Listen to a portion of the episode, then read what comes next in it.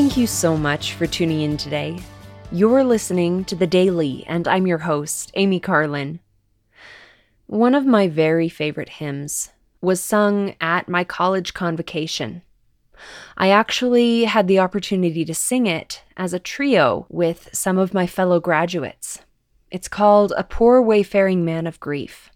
The words go, A poor wayfaring man of grief hath often crossed me on my way, who sued so humbly for relief that I could never answer nay. I had not power to ask his name, whereto he went, or whence he came. Yet there was something in his eye that won my love. I knew not why. Once, when my scanty meal was spread, he entered. Not a word he spake, just perishing for want of bread. I gave him all, he blessed it, brake, and ate, but gave me part again. Mine was an angel's portion then, for while I fed with eager haste, the crust was manna to my taste. I spied him where a fountain burst clear from the rock. His strength was gone. The heedless water mocked his thirst. He heard it, saw it, hurrying on. I ran and raised the sufferer up. Thrice from the stream he drained my cup, dipped, and returned it running o'er. I drank, and never thirsted more. 'Twas night, the floods were out. It blew a winter hurricane aloof. I heard his voice abroad and flew to bid him welcome to my roof. I warmed and clothed and cheered my guest and laid him on my couch to rest, then made the earth my bed and seemed in Eden's garden while I dreamed.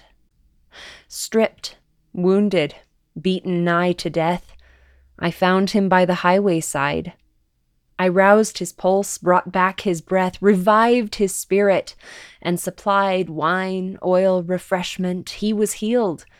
I had myself a wound concealed, but from that hour forgot the smart, and peace bound up my broken heart. In prison, I saw him next, condemned to meet a traitor's doom at morn.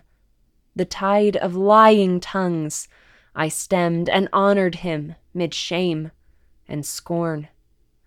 My friendship's utmost zeal to try, he asked if I, for him, would die.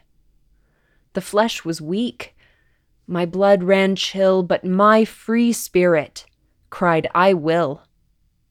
Then, in a moment to my view, the stranger started from disguise. The tokens in his hands I knew. The Saviour stood before mine eyes. He spake, and my poor name he named. Of me thou hast not been ashamed. These deeds shall thy memorial be. Fear not, thou didst them unto me. I hope you'll consider the words of this hymn throughout this week and allow them to speak to your spirit. They teach us that the rewards of kindness, service, and charity are more than we can sometimes express or even understand. They are not proportionate to our actions. We are rewarded with far more than we may think we deserve. Thank you again for listening today. The Daily is brought to you by The Church of Jesus Christ of Latter day Saints.